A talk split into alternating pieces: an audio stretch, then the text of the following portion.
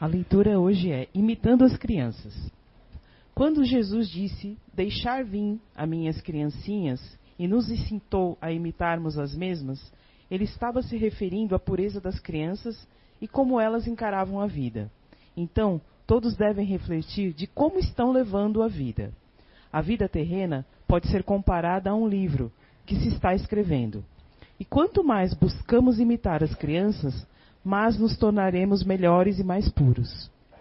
Mais conscientes do amor que Jesus nos trouxe como ensinamento de que as crianças não julgam e rapidamente perdoam e esquecem.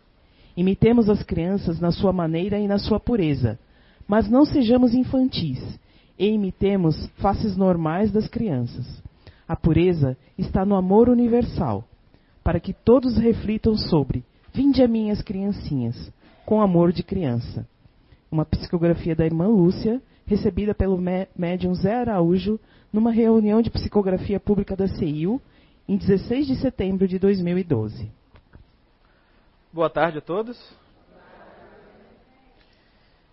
Uh, primeiramente, eu gostaria de agradecer o convite da casa, porque é a nossa primeira vez aqui em Santa Catarina.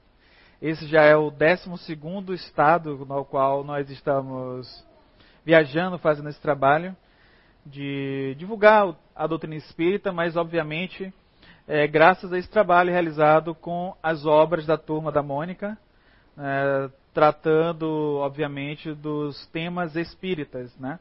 dos temas que tratam espiritualidade, que tratam de valores aos quais nós gostaríamos de compartilhar com pessoas que nós gostamos, que nós amamos, nós queremos muito bem. Então, obviamente, ah, na medida que nós nos relacionamos com diversas pessoas, especialmente em família, principalmente, e esse geralmente tem sido o grande mote do nosso trabalho, falar sobre família. É, na medida que nós gostamos de alguma pessoa, estamos né, em, em algum tipo de relacionamento, nós obviamente queremos que esse relacionamento seja sempre benéfico, a gente nunca vai com uma intenção de que torne um relacionamento conflituoso. Mas como nós somos espíritos imperfeitos, obviamente, na medida que vamos aprendendo ou conhecendo coisas novas, obviamente, alguns desses conflitos vão surgindo, vão ah, nos trazendo grandes provações. E é justamente nessas experiências que todos nós estamos aqui abraçados, né, porque nós estamos todos juntos nesse mesmo barco chamado Terra, né, planeta Terra, e estamos juntos navegando e precisamos juntos também aprender a conviver bem, aprender a, a, a construir esse novo ser que se forma a cada dia. Então esperamos que o dia de hoje seja proveitoso para todos nós. Eu já vi alguns rostos que estavam na palestra de ontem. então isso é bom. Bem, nosso tema: crianças amadas, adultos saudáveis. E engraçado porque muita gente pede esse tema, porque esse tema, é, além do título ser bonito, né? A gente já gosta do título, né? O título já chama atenção. Mas assim, o que será que significa justamente esta, esta ideia né, que está por trás desse tema? Crianças amadas. Por que a gente precisa falar de crianças? E aí, quando a gente vai falar sobre isso, a gente sempre lembra, a gente gosta de lembrar que nós adultos somos nada mais nada menos que crianças crescidas. Porque muitos dos nossos gostos, de que nós tínhamos quando éramos crianças, continuam conosco. Muitas das nossas ideias, na época que nós éramos crianças, adolescentes, continuam conosco. Porque o modelo da infância, o modelo desse processo de experiências aqui na Terra, e é como consta também nas perguntas do Livro dos Espíritos, que é um grande guia e balizador para todos nós. E quando a gente começa a questionar, fazer, tirar essas dúvidas, existe um, uma, um, um sem número de perguntas que vai aos poucos nos esclarecendo né, com relação a essas dúvidas. E é na medida que a gente vai se debruçando nesses livros, a gente vai começando a entender um pouco melhor sobre o que, que nós estamos fazendo aqui. Então, essas perguntas vão, foram colocadas por uma pessoa que teve um bom senso. Não é por isso que muitos consideram, a gente fala muito do Kardec, o bom senso encarnado. Porque se fôssemos qualquer um de nós no lugar deles, provavelmente a gente estaria com um processo totalmente diferente, uma situação totalmente diferente. Né? Mas ele tinha uma visão diferente, né? uma visão mais ampla sobre a vida, sobre o mundo, especialmente porque ele era mais técnico, mais estudioso, e aí fez com que esses conhecimentos chegassem até nós hoje. Né? E na medida que nós estamos vivenciando essas esses relacionamentos em família, vocês vão perceber, né? E eu já vi que aqui tem muitos jovens aqui juntos, né, conosco, ah, que os jovens de hoje parece que eles têm um tipo de energia um pouco diferente da nossa época, né? Porque vocês vão lembrar que na época de vocês, na nossa época, e quando eu falo isso, nossa época, o pessoal, já vem coisa história, já vem história antiga, né? Na nossa época, as coisas tinham outro modus operandi tinha um outro estilo de funcionar. E aí, era. Este momento da nossa época é totalmente. É, passa por processos muito diferentes. Às vezes é conflituoso com relação aos dias de hoje, às vezes ele entra em um pouco em sintonia, mas se a gente for observar e fazer uma comparação, o que será que aconteceu nesse processo, né? de lá até cá? E aí, quando a gente vai começar a observar, a gente observa as crianças dos dias de hoje, eles têm algumas ações, algumas atitudes que eram muito semelhantes às nossas. Então a gente consegue perceber isso. Tanto é que os pais, os avós, os tios, quando olham para isso, vai dizer: Ah, esse comportamento é normal, eu era assim quando era criança, você também era, e aponta, e a gente vai lembrando. Mas tem outras coisas que são diferentes, porque é própria da época. É próprio do momento atual. Só que na medida que fomos nos relacionando com os jovens, nós descobrimos algo que nos ajudou e muito. Ajudou a aliviar as nossas tensões com relação à educação dos jovens. E aí, de repente, quando a criança está ali, né, com aquela energia toda para ser dispersada, para colocar em prática, e aí começa a sugar né, as nossas atenções, sugar a nossa, a nossa paciência, porque para a gente agora parece que nós temos muito menos paciência. Então nós vamos tendo menos, menos, cada vez mais menos paciência. Então o jovem fazendo uns questionamentos e é natural da idade deles que quando eles tenham dúvidas, o que, eles falam? O que, eles fazem quando têm dúvidas? Perguntam. E aí eles fazem uma pergunta, duas, três, tantas outras, que aí deixam os nossos cabelos em pé, alguns caem, né? Outros ficam mais esbranquiçados. A gente começa a desesperar, porque eles não param nunca. Meu Deus, com tanta energia, o que é isso? Né? Parece que esse menino está ligado na tomada o tempo todo. Parece que essa bateria dele não acaba nunca. E a gente vai tentando entender esse processo. Né? E aí nós descobrimos uma ferramenta incrível que tem nos ajudado bastante, que é o celular. Então a gente entrega o celular e aí de repente tudo calma, tudo fica tranquilo. E aí eles relaxam. Esse é um trecho também da palestra de ontem e das várias palestras que nós fazemos. Então a criança começa a entrar nos aplicativos, nos joguinhos, no YouTube, no Netflix, e começam a ficar ali abraçados, enraigados com, com toda essa tecnologia. E aí a gente fica tranquilo, porque agora eles estão quietinhos lá, grudados no celular. Não precisamos mais dar aquela atenção toda. Eles estão ali tranquilos. Só que é um ledo engano.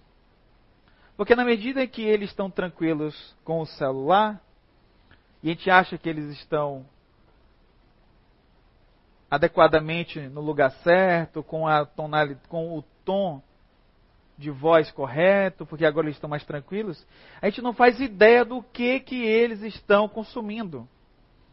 Por exemplo, quem aqui já ouviu falar na boneca Moma? Por favor, levanta a mão. Muito bem. Se a boneca Moma visitou a casa de vocês? Não? Só pelo celular. né? Visitou pelo celular. E aí muitas pessoas que não levantaram a mão falam, meu Deus, o que, será que ele está falando? Né? E a boneca Moma está no lugar onde ela não deveria. Porque a gente entregou o celular e ainda colocou lá o controle parental no YouTube para eles assistirem apenas o YouTube Kids. Então não deveria acontecer nada de diferente. Só que, surpreendentemente, nós começamos a ouvir vídeos e depoimentos de pessoas que falaram que, enquanto a criança estava ali assistindo um vídeo inocente, de repente apareceu ela, a temida, a assustadora. Pior do que na nossa época, que era aquela do capo preto, né? A morte, a foice na mão. Ela, boneca moma, ela tinha um nariz, um bico de pássaro, um cabelo preto, parece penas, inspirada no pássaro japonês, em estátua que homenageia alguns, algumas cidades, alguns locais do Japão. E esta boneca, ela ganha vida, onde ela começa a interagir com o seu telespectador mirim e informando que se ele ou ela falar com os pais sobre essa comunicação, essa boneca iria aparecer à noite e aterrorizá-los. Fazer mal a eles ou aos seus pais. E a criança assustada vai ficar quieta. Não vai falar o que aconteceu e o que, que viu. E aí essa boneca começa a orientar, entre aspas, as crianças a pegar instrumentos que estão escondidos para a própria segurança deles. Então ele começa a mostrar, ensinar as crianças onde conseguir esses objetos, perfuro cortantes, para utilizar nelas mesmas. E aí começa a chocar todos nós. O que e por que alguém faria algo do tipo? Porque aparentemente seria um local seguro. Não seria um local seguro? YouTube Kids, voltado apenas para crianças, desenhos animados somente voltado para eles. E aí a gente descobre que eles não estão tão seguros assim. Então a gente faz a brincadeira de que, de repente, um vizinho toca na nossa casa, bate a porta e pergunta: Oi vizinho, tudo bem? Tudo bem. Como é que está você, sua família? Não, está tudo bem, tudo em paz. E seu filho está em casa? Está. Ah, então se ele está em casa, está seguro. Será? Porque a gente não sabe o que, que eles estão assistindo. A gente não sabe o que eles estão consumindo. E isso se dá pela distância que nós temos ajudado a construir com eles. Nós temos, muitas vezes, construído mais vias mais distantes nós temos muitas vezes construído muros com eles e não pontes. Então o diálogo fica diferente. Porque na medida que a criança vai crescendo, ela vai querer tirar mais dúvidas, ela vai querer dialogar com alguém. Só que, neste momento, a gente não dá mais espaço para elas. E, naturalmente, quando as crianças vão crescendo e não vê mais a possibilidade de diálogo conosco, elas vão buscar diálogo com outras pessoas. E muitas vezes, maioria das vezes, as pessoas com as quais as crianças vão querer tirar dúvida, os jovens, adolescentes vão querer tirar dúvidas, são com outras pessoas da mesma idade que eles. E agora? Nós ficamos a par, distante totalmente. Não conseguimos mais falar o idioma deles. E aí, numa palestra, uma pessoa lá em São Paulo falou assim: Não, mas os gostos da minha filha eu conheço. Ela gosta de Beatles, ela gosta de músicas que eu gosto, ela gosta disso, daquilo. E eu fiquei ouvindo naturalmente. Porque ele achava que eu estava o que eu tinha falado até então ia totalmente contra a vivência dele. E não quer dizer que muitas pessoas não tenham boas experiências com seus filhos, no sentido de ter boa comunicação, clareza confiança total. Mas será mesmo que 100% das vezes eles vão contar tudo para a gente? Será que a gente vai estabelecer esta ilusão dentro de nós de que as crianças, os jovens, vão contar absolutamente tudo? Quem aqui já ouviu falar em Ladybug? Por favor, levante a mão. Poucas pessoas. Dessas poucas pessoas, quem já ouviu falar em Cat Noir? Levanta a mão. Menos ainda. Aí alguém olha para mim e fala assim: Meu Deus, eu pensei que essa palestra é em português. Ele está começando a falar um monte de coisa que eu não conheço. O que, que é isso? Calma, gente. Com certeza os pequenos conhecem. Você conhece Ladybug? Sim. Já ouviu falar? Conhece? Já conhece o Cat no também? Mais ou menos? Não conhecer o Cat no ar é a mesma coisa de conhecer o Batman e não conhecer o Robin. Não é? Porque quem conhece um tem que conhecer o outro. Porque eles dois são parceiros, amiguinhos. Então, um precisa interagir com o outro o tempo todo. Né? E por aí vai. Muito bem.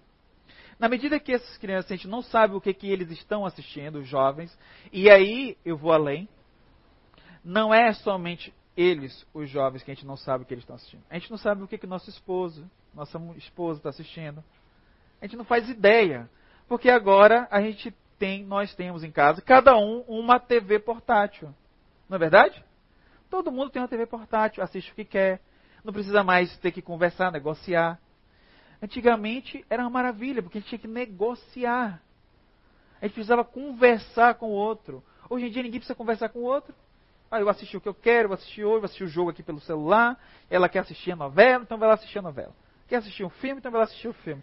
E aí pronto, todo mundo separado. Não é? Eu sei que aqui na casa de vocês, na casa de vocês, não tem esse problema. Né? Mas na casa das outras pessoas, em outras cidades, isso está um terror. Então, que bom que está uma maravilha aqui, né? Então, está tudo bem. Então, a gente começa a perceber que há aí algum problema, algo que não está conectando. Algo não está bom. Algo não está fazendo sentido. E aí, por isso, que quando a gente vai é, perpassar por essas compreensões de relação do uso e do abuso no uso do celular e das mídias sociais, a gente não tem controle. E aí o grande problema de todas as questões negativas que nós precisamos trabalhar está justamente na falta do equilíbrio dessas coisas. Porque não é ruim ser triste ou estar triste por alguma coisa, alguma situação. Por exemplo, se eu tenho um celular e de repente estou na rua e alguém me rouba o celular ou meu celular cai no chão e quebra, eu vou ficar triste. Né? Não pelo celular, mas pelo valor que vou ter que comprar outro. Né? Eu não tenho apego com o celular, mas as fotos que eu tinha ali, o apego das fotos, eu não me preparei, não coloquei na nuvem, né? Eu não coloquei no iCloud, no Google Drive. Então eu vou perder. Então como é que eu faço para recuperar isso? Então a gente se preocupa muito com isso porque são coisas que a gente utiliza o dia todo, né? Sempre, toda semana. E aí, quando a gente chega em casa, eles só querem a nossa curtida. E a gente curtindo as fotos, o Instagram, os vídeos, o YouTube, a vida de todas aquelas pessoas maravilhosas que estão lá pousando com trocentas fotos lindas e poses dos artistas e celebridades. Então a gente vai curtindo, curtindo aquilo, consumindo, e aí vai descendo eles, e eles ficam envadecidos, e, a gente, e aí a gente acha que aquilo também é possível. E aí fica naquele consumo, naquela troca de energia, de informações. Tudo bem. E eles continuam fazendo porque a gente continua alimentando. Por isso que das coisas que são mais buscadas nas redes sociais, tem a ver com coisas muito perigosas e coisas que demandam muita da nossa energia, que é a parte sexual, que tem a ver com a sensualidade, tanto é e também com os vícios, os jogos que trazem os vícios. Tanto é que quando houve uma parada, um bloqueio num grande servidor de jogos eletrônicos mundial, onde muitos jovens da faixa, da faixa desde os 13 até os 34 anos, quando esse servidor caiu, um outros, outros servidores subiram drasticamente a quantidade de acessos. Exatamente isso que estão pensando. Os de conteúdo adulto, de divertimento adulto. Porque eles ficaram sem o que fazer e recorreram a uma alternativa. E a alternativa era essa. 83% das crianças se sentem trocadas por um celular. Esta faz parte da pesquisa do Dedica, uma associação que tem aqui no Paraná, se não me engano. E junto com a Associação dos Amigos do Hospital de Clínicas, que é a campanha Conecte-se ao que importa. E a gente tem trazido para a gente poder refletir sobre o que, que realmente importa nos nossos dias. Porque na medida que a gente se conecta com quem está fora ou está distante, a gente se desconecta com aqueles que estão mais próximos. Aqueles que mais demandam da nossa atenção, aqueles que mais demandam do nosso carinho, do nosso afeto, do nosso toque, do nosso olhar, do nosso abraço. Que é o que nós falamos agora há pouco com os trabalhadores da casa. Então, qual o sentido de a gente vir à casa espírita buscar compreensão do amor ao próximo e não perceber que estamos distantes daqueles que estariam fisicamente mais próximos? Estamos virtualmente conectados com várias pessoas ao redor do mundo que estão distantes fisicamente de nós, mas estamos afastados daqueles que estão ali do nosso lado. Então, quais são as importâncias? Quais são os itens mais urgentes das nossas vidas? Porque a gente está esquecendo disso. Na questão 115 do Livro dos Espíritos, Kardec faz a seguinte pergunta: Dentre os espíritos, alguns foram criados bons e outros maus? E aí a espiritualidade vai responder: Deus criou todos os espíritos simples e ignorantes. Todos, sem exceção. E deu a eles uma missão. Aí algumas pessoas vão brilhar os olhos e dizer: Meu Deus, sempre soube que eu tinha uma missão aqui nesse planeta. Né? Eu sabia. Eu vim, eu vim acabar com a fome no Brasil, com a fome na África, com a pobreza. Eu vim acabar com o desmatamento da Amazônia. Né? eu tenho uns projetos lindos, maravilhosos lá na Casa Espírita, eu faço o trabalho da sopa, isso e aquilo. Pronto, é minha missão. Só que a espiritualidade foi tão clara e tão simples ao mesmo tempo. Porque às vezes a gente busca fora respostas nas coisas que estão ali próximos de nós.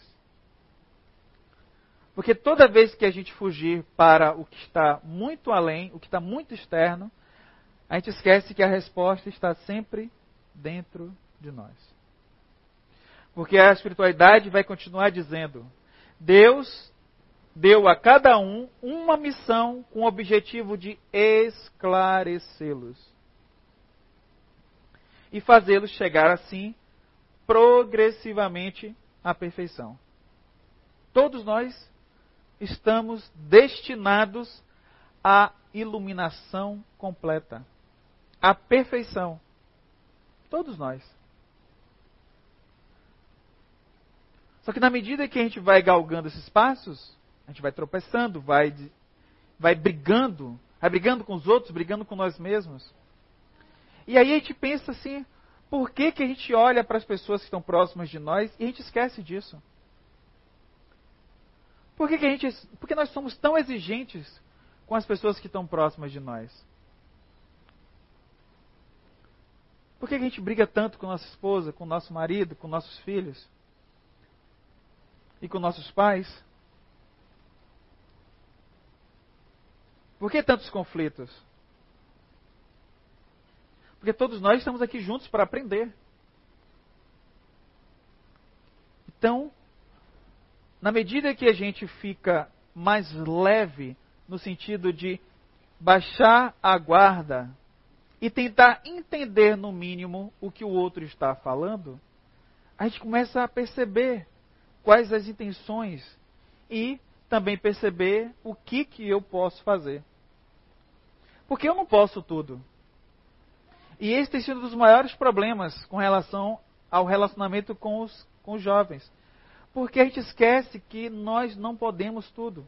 E na nossa época era uma maravilha quando nós éramos os jovens. O que não tem muito tempo assim, tá? Né? Então, nós éramos jovens e era tranquilo. Porque nós olhávamos, nós olhávamos para eles para os nossos pais, e percebíamos que eles estavam lá. E eles olhavam para a gente e percebiam que a gente estava lá. Isso se dá, em grande parte, porque naquela época nós éramos pobres. E ser pobre era maravilha. Hoje a gente tem muito mais acesso a recursos, nós temos os recursos, e isso tem muitas vezes nos destruído. Porque na nossa época nós tínhamos que dividir um único lugar, uma única TV. Todo mundo tinha que ficar junto na sala, assistindo a novela, assistindo jornal, assistindo filme. A gente não tinha muito aquele negócio de negociar. Não, não, a gente. É, negociar não, a gente sempre precisava negociar para assistir, mas não precisava dizer, não, cada um vai assistir no seu quarto, assistir isso, aquilo, com poucas exceções, que tinham casos que tinha dois quartos, dois, duas TVs, três, mas muitos não tinham. Hoje tem pessoas que têm, tem, tem famílias que têm TV em todos os quartos, mas nem liga. Tem quartos que tem TVs que os filhos não sabem nem onde que fica, onde é que liga mais aquilo. Aquilo virou um objeto de museu na casa. A não ser quando vai assistir algum programa da Netflix, porque a tela é maior, então a gente vai assistir na tela maior, né, a TV. Ou então quando vai assistir algum programa ao vivo, que é muito raro para muitas crianças, inclusive, jovens, não assistem mais. Eu pergunto para um jovem, qual foi a última vez que você assistiu uma coisa na TV? Ele, na TV? O que, que, é isso? Ele não sabe nem o que, que é mais. Eu tenho que ver aquele negócio, aquela caixinha lá, que aparece um monte de imagem. Parecida com o celular. Ah, celular eu conheço. Eu falo, não, mas a maior, assim, a maior. Aí fica procurando, lembrando. Aí descobre, ah, lembra, ah, a TV, aquele negócio fica na janela, porque era um quadro. um quadro digital que movia. Ah, tá, tá bom, é TV, tudo bem. Aí eles lembram de acessar às vezes. E eu sempre fico perto das crianças, dos jovens, para poder entender o que eles passam, o que eles pensam. Porque é assim que a gente precisa descobrir. Quando nós nos apresentamos aos jovens, a gente, às vezes a gente percebe, não sei se vocês já lembram disso, né? Quando a gente chega com uma criança, tem criança que é já mais aberta, tranquila, já vai te abraça, fala, brinca com você. Mas tem criança que é mais na dela, fica assim olhando. Criança é muito observadora. Criança fica ali de olho em você, saber se você é seguro, se não é. Né? Ele fica olhando para a gente para saber se a gente é vacinado ou não. Né? Então, na medida que eles ficam ali assim, aí, geralmente quando a criança olha para mim, eu já faço uma careta, né? Eu dou uma piscada de olho, eu faço uma brincadeira, faço uma pergunta, para quebrar o gelo com elas. Porque a criança gosta disso, gosta da brincadeira, gosta do. Aí quando eles vão se soltando aos poucos, eles ficam meio tímidos, depois vão se soltando, vão encostando, eu vou fazendo perguntas. O que é que você gosta de assistir? O que você mais gosta?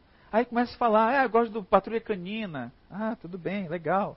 Aí o que mais? E você? Ah, eu adoro a Macho Urso. Eu falei, meu Deus, terrível. A Macho Urso.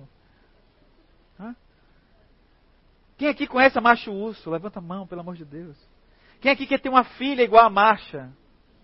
Ninguém. Ontem tinha uma. Eu acho que ela não entendeu a pergunta. Ela levantou a mão. Eu fiquei desesperado, repeti a pergunta, ela continua. Eu falei, meu Deus, está com um problema no braço. Não abaixa. Se eu perguntasse, você quer ter uma filha igual o Jason? Eu acho que ela continuar com a mão. Falei, meu Deus, que terrível.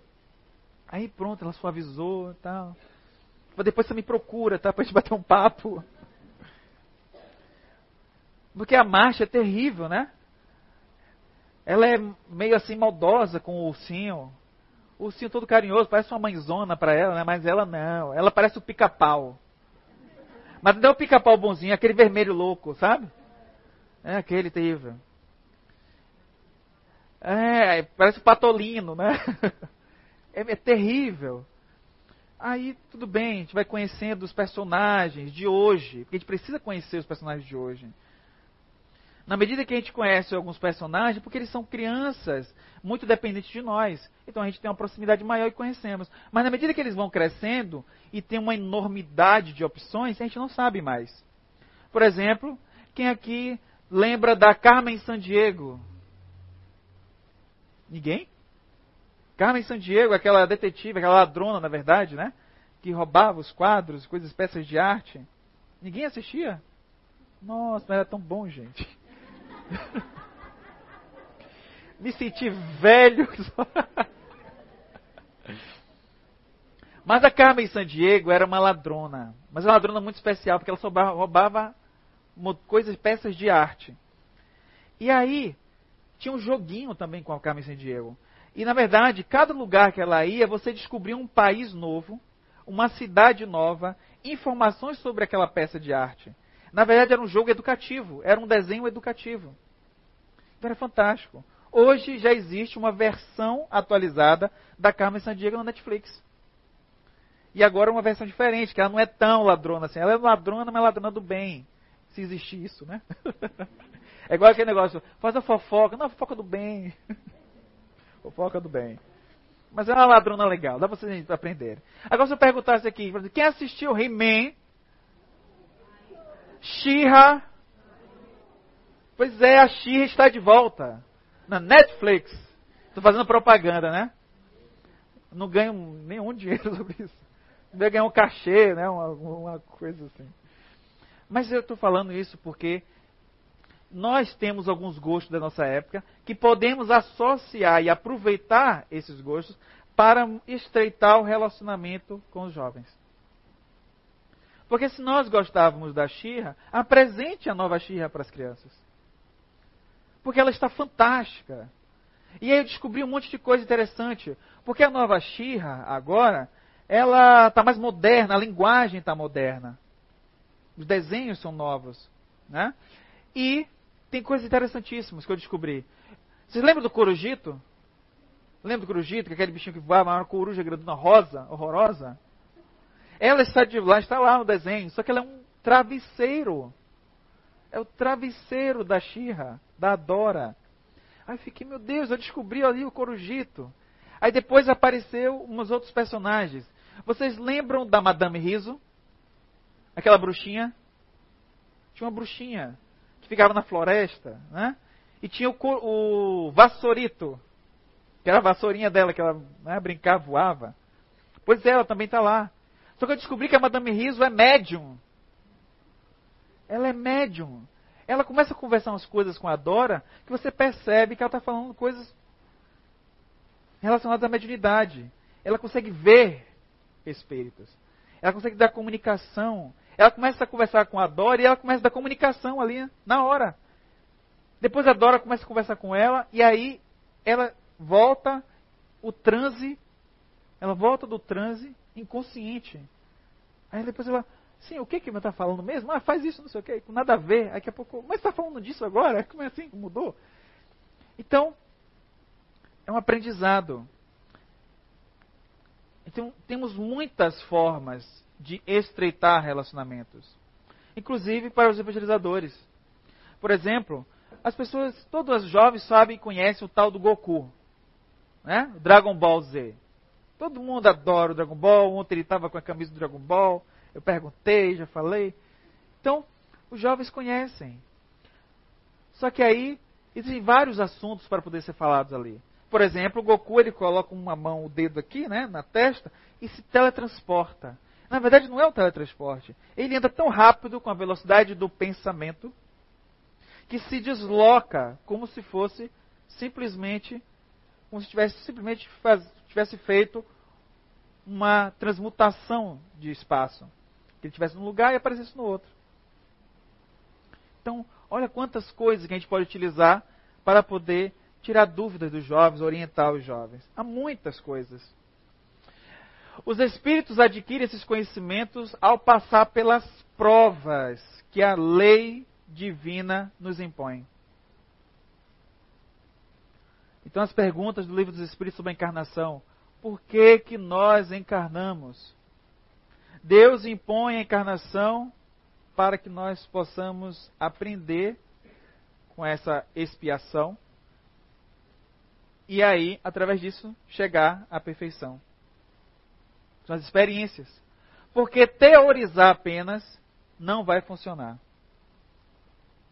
Se tivermos e temos no mundo espiritual as universidades do espírito, as escolas que muitos de nós passamos um período antes de encarnarmos ou de reencarnarmos, só a teoria não basta. Então a gente precisa passar pela prova. Passa e muitas vezes erra. Então, falhando na encarnação, a gente tem uma outra oportunidade. Então, é assim que funciona. Uns de nós aceitam bem essas provas. E aí, vai chegando mais depressa ao objetivo que lhes é destinado. Mas outros de nós só lamentam, só reclamam, só transferem os problemas para os outros. E aí vai ficando mais difícil. Porque isso, essa causa, falta permanente, permanece mais tempo afastados da perfeição. Essas reclamações, essa ideia de que a gente não aceita que os nossos problemas, as dificuldades que nós estamos vivendo, são resultado das nossas próprias escolhas. Porque depois que a gente se torna espírita, tudo começa a mudar. Igual o nosso irmão Raul Teixeira fala: ser espírita não é para quem quer, é para quem aguenta. Porque depois que você descobre que é espírito, você já sabe que você não pode mais transferir os seus problemas para os outros.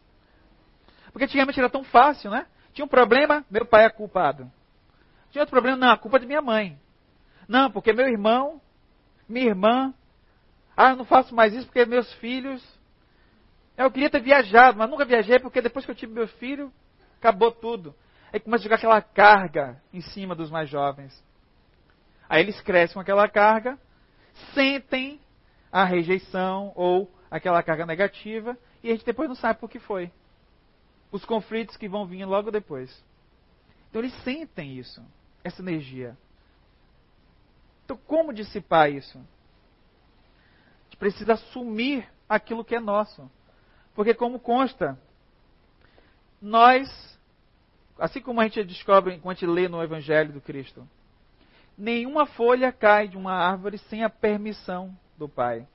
Então, sendo assim, qualquer dificuldade, doença que eu esteja passando é naturalmente um efeito de uma causa anterior que eu mesmo causei. Porque senão seria injusto, e sendo injusto, não podia ser orquestrado, organizado, planejado pelo nosso Pai. Simples assim.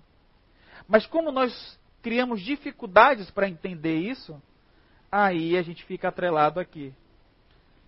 A gente fica abraçado por causa do nosso inconformismo. Nós mantemos o inconformismo, não aceitamos que é assim que as coisas funcionam, e aí a gente não caminha. Porque a lei divina é igual à lei da gravidade. Alguém aqui consegue burlar a lei da gravidade? Por gentileza, levanta a mão. Eu sempre pergunto, porque vai que aparece alguém. Né? E aí, se aparecer alguém, eu já quero saber como é que funciona para poder flutuar, volitar aqui nessa encarnação. Né? Eu estou doido para volitar aqui, não consigo. Só quando eu entro em desdobramento. então, quando a gente busca essa compreensão, tudo facilita. Então, percebo que a lei da gravidade é algo que eu não posso burlar. Porém, contudo, todavia, eu posso entender como ela funciona. Se eu entendo como a lei da gravidade funciona, eu estudo. Eu começo a compreender os seus mecanismos. E aí começa a fazer sentido. Porque se a lei da gravidade tem as suas regras, puxa uma força que puxa todos os objetos para o centro da Terra. Ah, então é assim que funciona. Ok. O que, que nós fizemos com relação a isso? inventamos a roda. Vai se deslocando, diminui o atrito com relação ao solo, chegamos aos lugares mais depressa. Mais um pouco de tempo depois, inventamos o avião. Um objeto mais pesado que o ar, ganha velocidade, decolamos. Pronto. Precisou burlar a lei da gravidade? Não. Estudei, entendi, fiz as coisas serem melhores, a minha vida ser melhor. A mesma coisa se dá com as leis divinas. eu preciso estudar as leis divinas, entender, perceber onde eu estou preso nas leis divinas, onde que eu não consigo entender, o que está faltando eu compreender, porque minha vida pode ser muito melhor nesta encarnação. Não vai ser a felicidade absoluta, vai ser a felicidade relativa, relativa ao mundo que nós vivemos. Mas existem tantos outros por aí. Nós não somos os únicos, a gente sabe disso. Há muitas moradas na casa do meu pai. Então aqui é somente uma.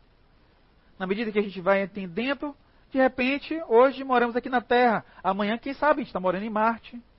Depois em Júpiter, Saturno, por aí vai. Depois outros sistemas solares. Porque o nosso planeta é um dos mais primitivos e atrasados. Então a gente precisa caminhar muito. E com relação à evangelização, trazer os jovens para a evangelização. Alguns pais ficam com receio, não sabe se traz, não sabe se, se não traz.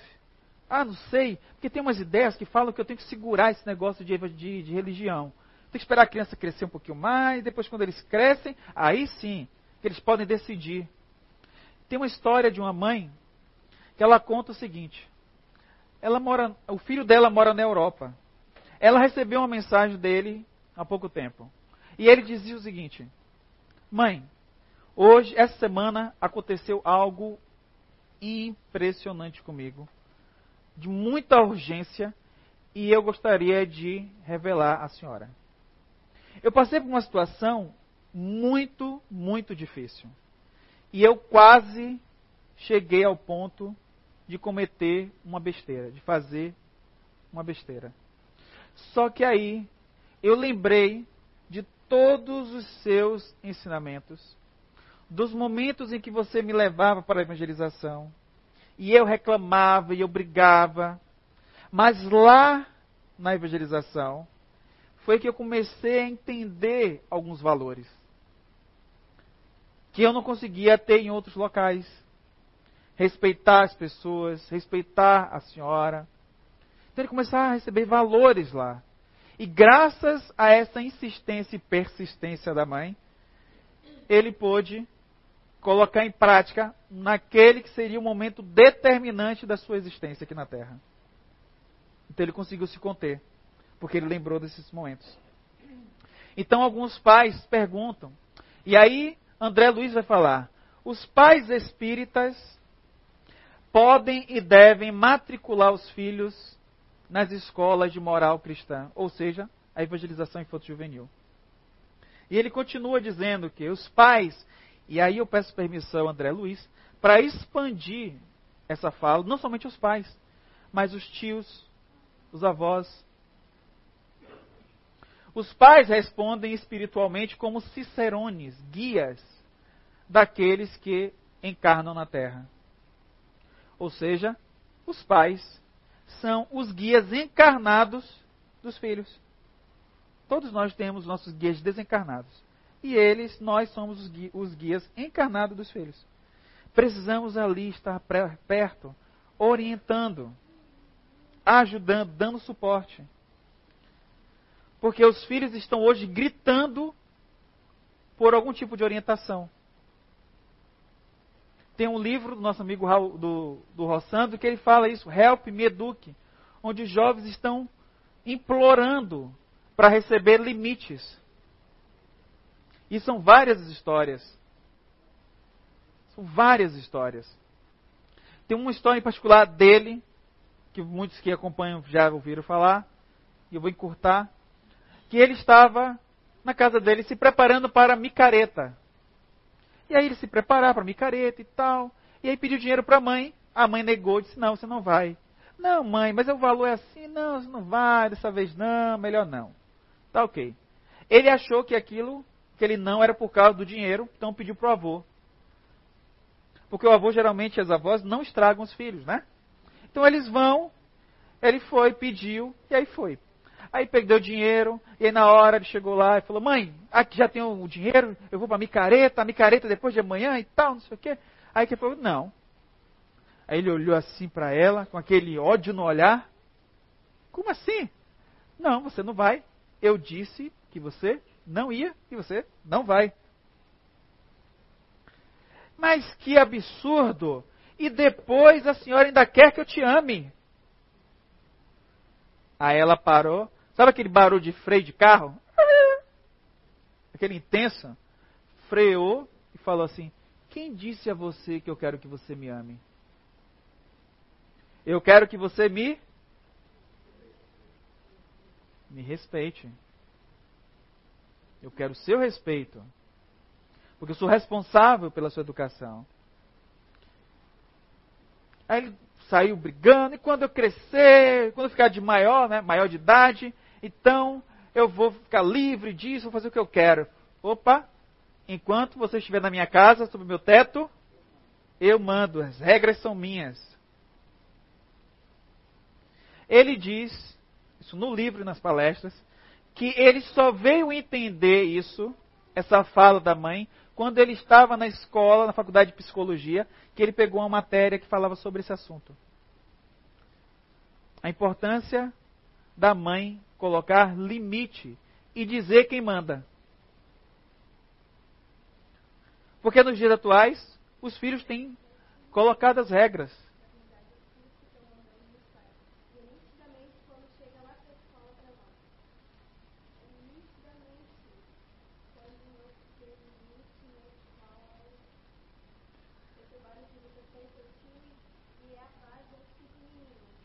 Os pequenininhos são a base.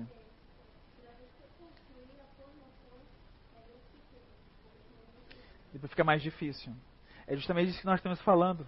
Porque na medida que eles estão pequenos, a gente ainda consegue fazer um trabalho. O trabalho ainda é mais leve. É menos árduo.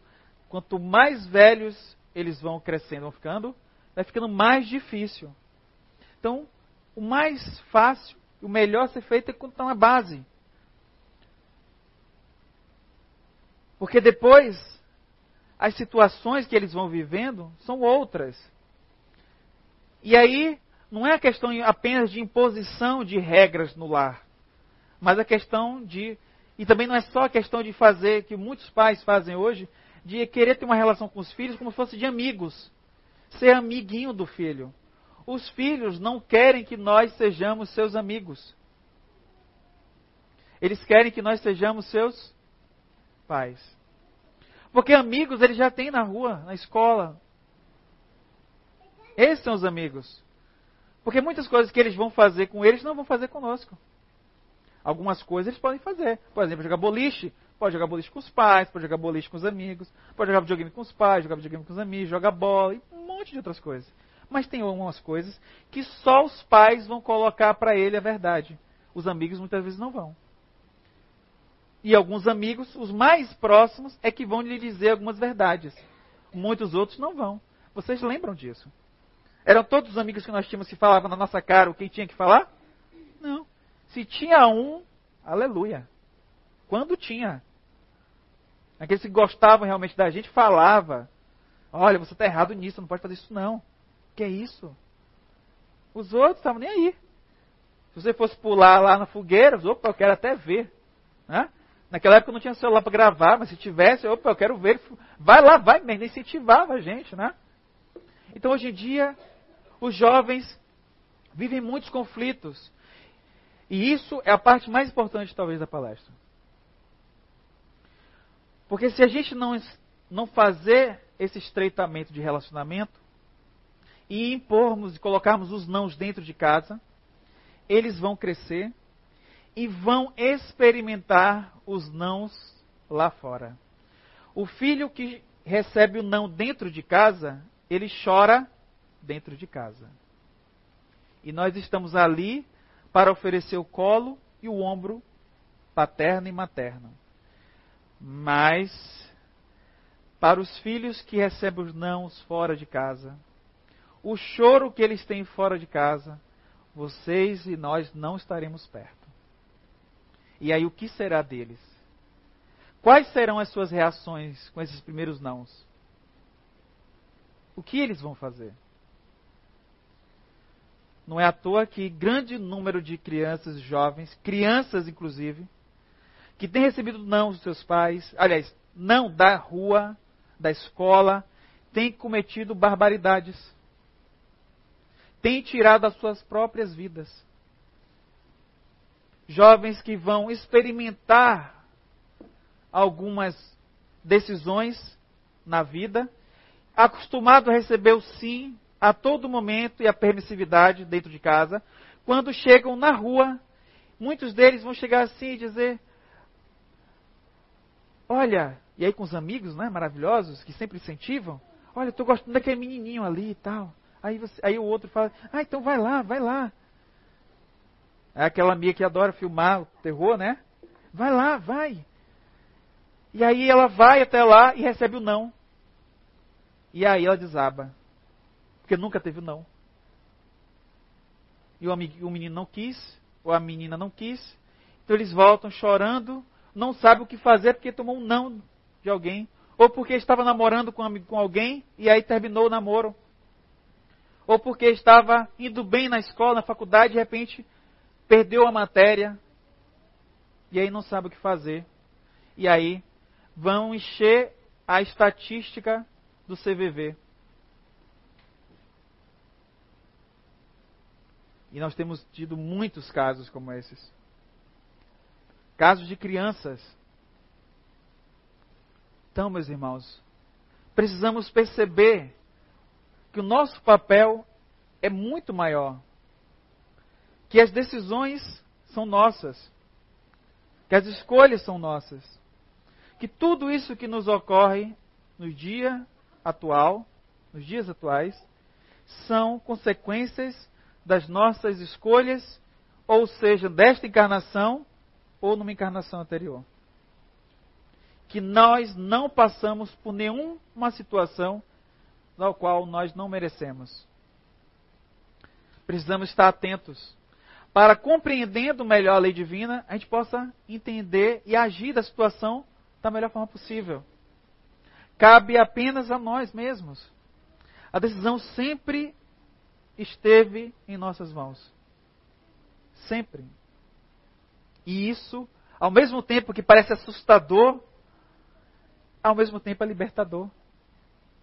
A gente sabe que é difícil. Não é fácil tomar grandes decisões. Mas, se a gente não conseguir fazer as melhores escolhas agora, teremos mais uma outra chance. E mais uma outra. E uma outra. E tantas quantas forem necessárias. Por isso que Deus é soberanamente bom e justo. Esse livro é o Conduta Espírita e essa mensagem está no capítulo 21, Perante a Criança, do Espírito André Luiz, que vai nos elucidar sobre a importância de levarmos nossos filhos para a evangelização. Os livros da Turma da Mônica vocês já conhecem, eu vou passar muito rápido, porque está no horário. Quem conhece a turma da Mônica, por favor, levanta a mão. Só quem conhece, tá? Quem não conhece, fica aí, tímido. Muito bem. Quem é essa mocinha de vestido amarelo? E qual é a característica principal da Magali? Comelona, né? Tá, muito bem. E este rapazinho quem é? Qual a característica principal dele? Não gosta de tomar banho. Muito bem. Esse cabelo espetado quem é? Qual a característica do cebolinha? Falar helado. Quem fala errado somos nós, né? Ele fala helado, aplonta, faz muitas travessulas. Né? Treinei o dia todinho falar isso vocês. É, consegui. E esta mocinha de vestido vermelho quem é? Vou fazer o teste aqui. Eu sei que vocês não vão passar, mas vou fazer assim mesmo. Qual é a principal característica da Mônica? Braveza. Todo mundo ficou com medo de responder? Fala, agressiva. Quem mais? Mandona. Brigona. Impulsiva, quem falou? Olha só, ninguém falou coisa boa da Mônica. Só meteram pau aqui. Ninguém lembrou que ela é amiga dos meninos. Que ela defende quando os meninos têm confusão. Né? Ninguém lembrou disso, só lembra as coisas ruins, né? Muito bem. Ninguém falou, ainda tentei ajudar, ela é forte. Ninguém lembra disso. Você sabe o que vocês fizeram agora? Bullying. E o pior, e o pior, Gabriela e Zé Alberto, bullying na casa espírita. Tem um agravante. Então, muito bem. Opa, e esse aqui quem é? O André, o primo André, o primo espírita do Cascão. E aí tem uma função importantíssima. Porque o primo André não vai dizer, dar aulas de espiritismo para a turminha da Mônica. Ele vai utilizar as informações e conhecimentos, experiências das crianças, contando as suas histórias, e a partir disso ele vai orientando elas. Ou seja, ele estabelece um contato emocional com eles. Na medida que as crianças falam, conversam, se abrem, aí ele vai dizendo: olha, isso que você fez aí já é uma coisa boa. O que você fez já está no Evangelho. Porque as mensagens que estão aqui nos livros é para que, a gente, para que dê suporte para a gente conversar assuntos que nós gostaríamos que os nossos filhos levassem para a vida toda. Quer ver? Amor aos pais, perdão, caridade e tantos outros. Valores que não são para eles se tornarem espíritas. Não é isso que a gente quer. Nem a evangelização da casa quer. Transformar os novos espíritos. Não que eles possam levar valores, valores imortais, valores universais, não somente para esta encarnação, mas para todas. Valores que não vão mudar, porque esses valores são imutáveis, assim como Deus. Essa é a ideia. E aí é diferente. Porque isso todo mundo quer. Não importa se é de uma religião, se é de outra, se é ateu, não é ateu. Tanto é que a gente tem um monte de ateu que adora seus livrinhos, eu fico contente com isso. Hã? Então os ateus adoram, porque são valores. Então aqui a turma da Mônica vai fazer um mutirão para doar coisas.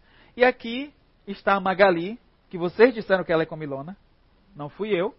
Tá? Está registrado, está gravado isso. A Magali está levando aquilo que ela mais. Para quem mais? Então é nunca preciso terminar essa frase. Nunca. Até quando eu falo com as crianças, eles completam, maravilha, fácil. Tá? E aí, quando for fazer o evangelho no lar, ofereça primeiro o livrinho da criança. Pode ser o livrinho da Turma da Mãe, pode ser qualquer outro curtinho que tenha mensagens produtivas. A criança lê o livro, a historinha, reflete sobre a historinha e depois você deixa uma folhinha em branco, uma folhinha de colorir para ela. Enquanto ela estiver ali colorindo, desenhando, você faz o evangelho segundo o Espiritismo. E a criança continua na mesa sendo amparada pela espiritualidade, pelos anjos guardiões, pelos nossos guias. Pronto. Então, no livro de atividades tem as partes de colorir, as adesivos, máscaras, a brincadeira da, da caridade. Todas as historinhas vão estar aqui. Os valores, as mensagens estão aqui para ser reforçadas. Então tem o livro da Magalinha Outras Vidas, eu falei que ia falar aqui agora, mas não vai dar tempo, tá? Eu estourei. Tem algumas brincadeiras, vai falar sobre as vidas da Magali, vai mostrar como a Magali se tornou comilona, tá? Então, o spoiler é esse. Vão querer saber depois, tá? Cuidado. E aqui a gente vai ver que, desde aquela época, a, Ma a Mônica e Cebolinha já se pegavam. Né? Aqui, o namorado da Magali está engraxate, que dá a entender que ela é pobre. Né? A Magali está no carrão de época, que dá a entender que ela é rica. Então, para vocês que vieram pobres nessa encarnação, fiquem tranquilos. Tá? Porque na próxima encarnação vocês podem vir mais pobres ainda. Claro. Aqui na casa, o que a gente aprende? Depende. Se você vem pobre nessa encarnação, tem pouco dinheiro, reclama que só. Ainda gasta tudo com besteira. Aí se na próxima eles vão dar mais dinheiro para você? Vai perder a encarnação. Não, tem que tomar cuidado, responsabilidade espiritual. É. E aqui, Chico Xavier e seus ensinamentos, apresentando, obviamente, as mensagens do Chico, são lindas mensagens, já vi algumas aqui, né? Tem aqui no livro. Aqui a gente vai ver sobre o sinal de alegria, deixa algum sinal de alegria por onde passar. Aqui a gente vai ver o Chico Xavier encontrando o Emmanuel, recebendo aquela mensagenzinha básica, né? Disciplina, disciplina, disciplina. E a historinha do avião, famosa, engraçada, está aqui. Aqui eu acho que ficou mais engraçado ainda. O outro lá, que vai fazer uma brincadeira com o nosso lar, com o mundo espiritual, especialíssimo livro para crianças que perderam um ente querido, que perderam um bichinho de estimação. Então, para entender onde que esses bichinhos podem estar, crianças que estão tendo sonhos né, diversos, que querem alguma explicação. Então, crianças somente não, jovens e até nós adultos, né? A criançada vai para o Rio de Janeiro, vai conhecer a cidade maravilhosa, vai conhecer as praias, vai conhecer as praias do Cascão de Fora, né? vai ver, ouvir falar do tal de pão de açúcar, a Magali ficou doida, né? Aí eles vão cansar, vão ter sonhos, e vão ter sonhos com os lugares incríveis, lugares inimagináveis, e vão visitar e falar sobre isso. Aqui o Allan Kardec, Princípios e Valores, a gente vai fazer algo parecido, eles visitam Paris e vão conhecer os valores de Kardec. E Jesus no meu lar. Diferente do Evangelho, que fala sobre as virtudes, vai falar sobre as bem-aventuranças, aqui vai falar sobre outras mensagens, mostrando a humildade do Mestre Jesus, né, desde o seu nascimento, até a sua grande mensagem, todas as suas grandes mensagens, mas aquela mensagem talvez simbolize um pouco deixar brilhar a nossa, a nossa luz, fazer com que a gente tenha essa centelha divina que todos nós temos e que isso expanda né, o máximo possível. Porque é muito simples, muito fácil sermos espíritas dentro da casa espírita. Mas sermos espíritas nos nossos lares, nos locais de trabalho, nas ruas. Esse talvez seja o maior dos desafios. E é isso que todos nós estamos aqui nos esforçando para fazer. Porque, como Kardec dizia, reconhece o verdadeiro espírita por todos os esforços que ele faz para domar suas más inclinações. E aquele que se esforça para ser hoje numa pessoa melhor do que foi ontem e se esforça para ser amanhã num ser humano melhor do que foi hoje. Então, meus irmãos, eu espero que as mensagens de hoje tenham encontrado conforto nos corações de todos nós e que a gente possa continuar tendo um, um, domingo de alegria, um domingo que a gente possa renovar cada vez mais a nossa fé em nós mesmos e na nossa família. Que possamos vibrar com isso e possamos assim encerrar as nossas atividades.